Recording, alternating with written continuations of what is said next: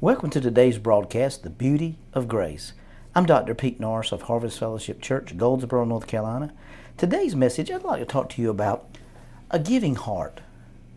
You know, the Bible says in John 3 and 16, For God so loved the world that he gave his only begotten Son, that whosoever believes in him should not perish, but have everlasting life. And then I want to read Luke 6 and 38. Give and it shall be given to you. Good pressure, pressed down, shaken together, and running over, will be put into your bosom. For with the measure that you use or give, it'll be measured back to you. Now, I think one of the most common mistakes when we read these two scriptures, especially Luke 6:38, we immediately think that's only talking about money.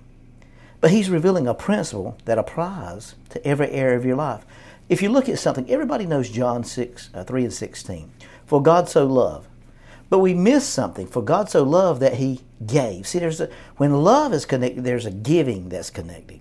So we see here it says, "Give, and it shall be given unto you. Good measure, pressed down, shaken together, and running over, will He put into your bosom. For with the same measure you use." Now, the word "use" there is the translation of the Greek word that means to give. It will be measured back to you. So the amount of measure that you give that's what's going to come back to you. You know, in the principles in the Bible with, with the farmer, a farmer sows a crop. He plants six or seven, ten acres of, of corn or whatever he plants. He's expecting a harvest on that crop. But as we give into the body of Christ, as we speak or sow into people's life, I don't want anything back. Well, that's not a good principle because Jesus sowed a son expecting a family. So he didn't allow Jesus to die on the cross, not believing that he was going to get a something from that. He knew he was going to get a, a family from that.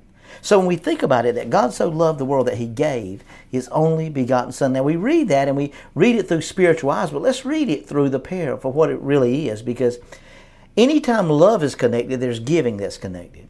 The Bible is very plain about it. if you want to know where a man's heart is, then take a look at what's coming out of his mouth. Out of the abundance of the heart, the mouth speaks. So when we think about a giving heart, what does that look like? Now, I'm not talking about works. I'm not talking about just doing things so that God will bless you. Just doing things where, you know, you make sure that God's going to look after you. You know, a lot of people believe that even sowing their, their mindset of giving money to the church is, is in some religious mindsets is kind of like the mafia.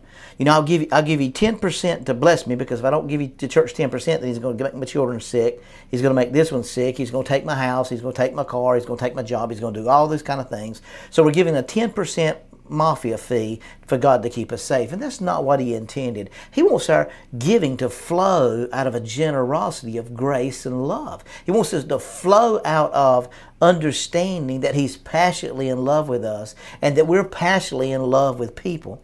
You know, when you see people walking down the street, and, and you know that they're struggling, you know that they may be hungry, and they may be going through a situation in life, what's the first thing that pops in your mind?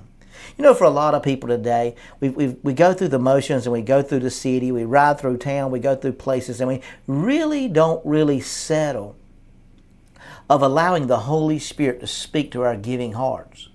Does it really move us what moves God? Does it really bother us when we see people hurting, we see people disappointed, we see people going through marital problems, we see people going through difficult times in their life? You know, the Bible is very plain in Proverbs 19 17.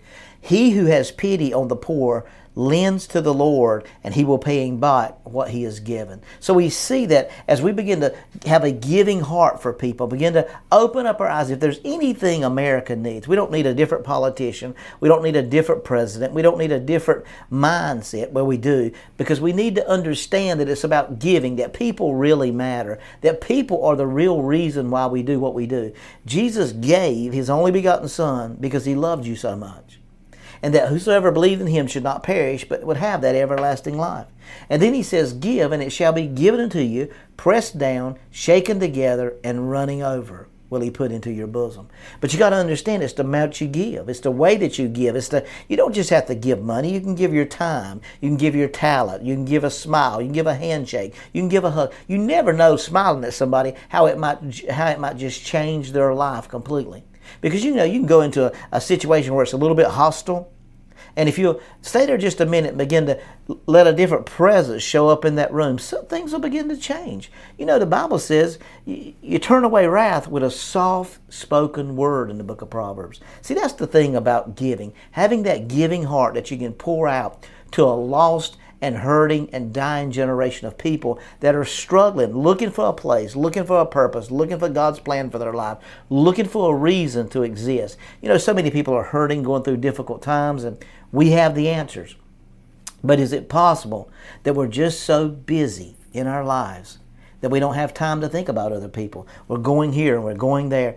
I want you to just think about this morning, just kind of slowing down and allowing the Holy Spirit to minister to your heart and think about how can I benefit somebody else? It can't be about you all the time. It needs to be about other people. For God so loved the world that he gave, gave his only begotten Son, that whoever believes in him should not perish, but that person would have everlasting life. So this principle of sowing and reaping works, not only financially, but in your life, in your marriage, in your home, with your children. Whatever you pour into, whatever your heart seasons you for.